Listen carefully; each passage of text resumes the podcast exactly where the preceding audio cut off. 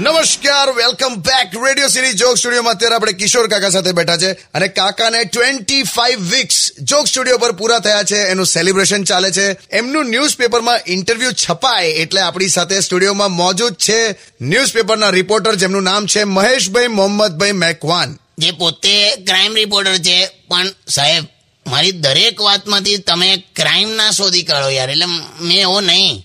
શાંતિ જે પૂછું છું એનો જવાબ આપો એટલે પતે. પણ તમે મારા ફિલ્ડ રિલેટેડ પૂછો ને યાર. સારું તો તમે આ જોક્સ ના શસ્ત્ર ક્યાંથી કાઢો છો? શસ્ત્ર?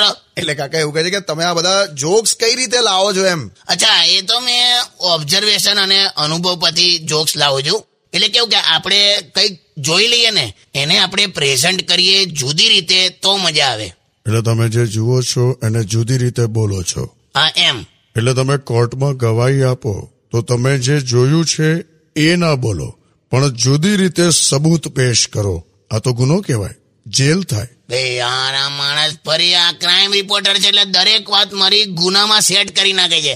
આ આ રીતે ઇન્ટરવ્યુ પતશે ને ત્યાં સુધી તો જન્મ ટીપની સજા ડિક્લેર થઈ જશે મારા નામની. મેં મેં મેં ઘેર જઉં છું યાર.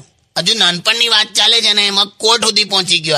કાકા ઊભા રહો હું સોંગ્સ મૂકું છું હું સમજાવું છું એમને. પાણી પી જાવ તમે. કઈ ટાઈપનું તે સેટ કર્યું છે બધું આજે? એટલી બધી તરસ લાગે. ચાલ તું મેં એકલો પીવા નહીં જતું ચાલ મારી હાથે. ચાર કલમ રજિસ્ટર કરી નાખી છે તમારા નામની. હટ!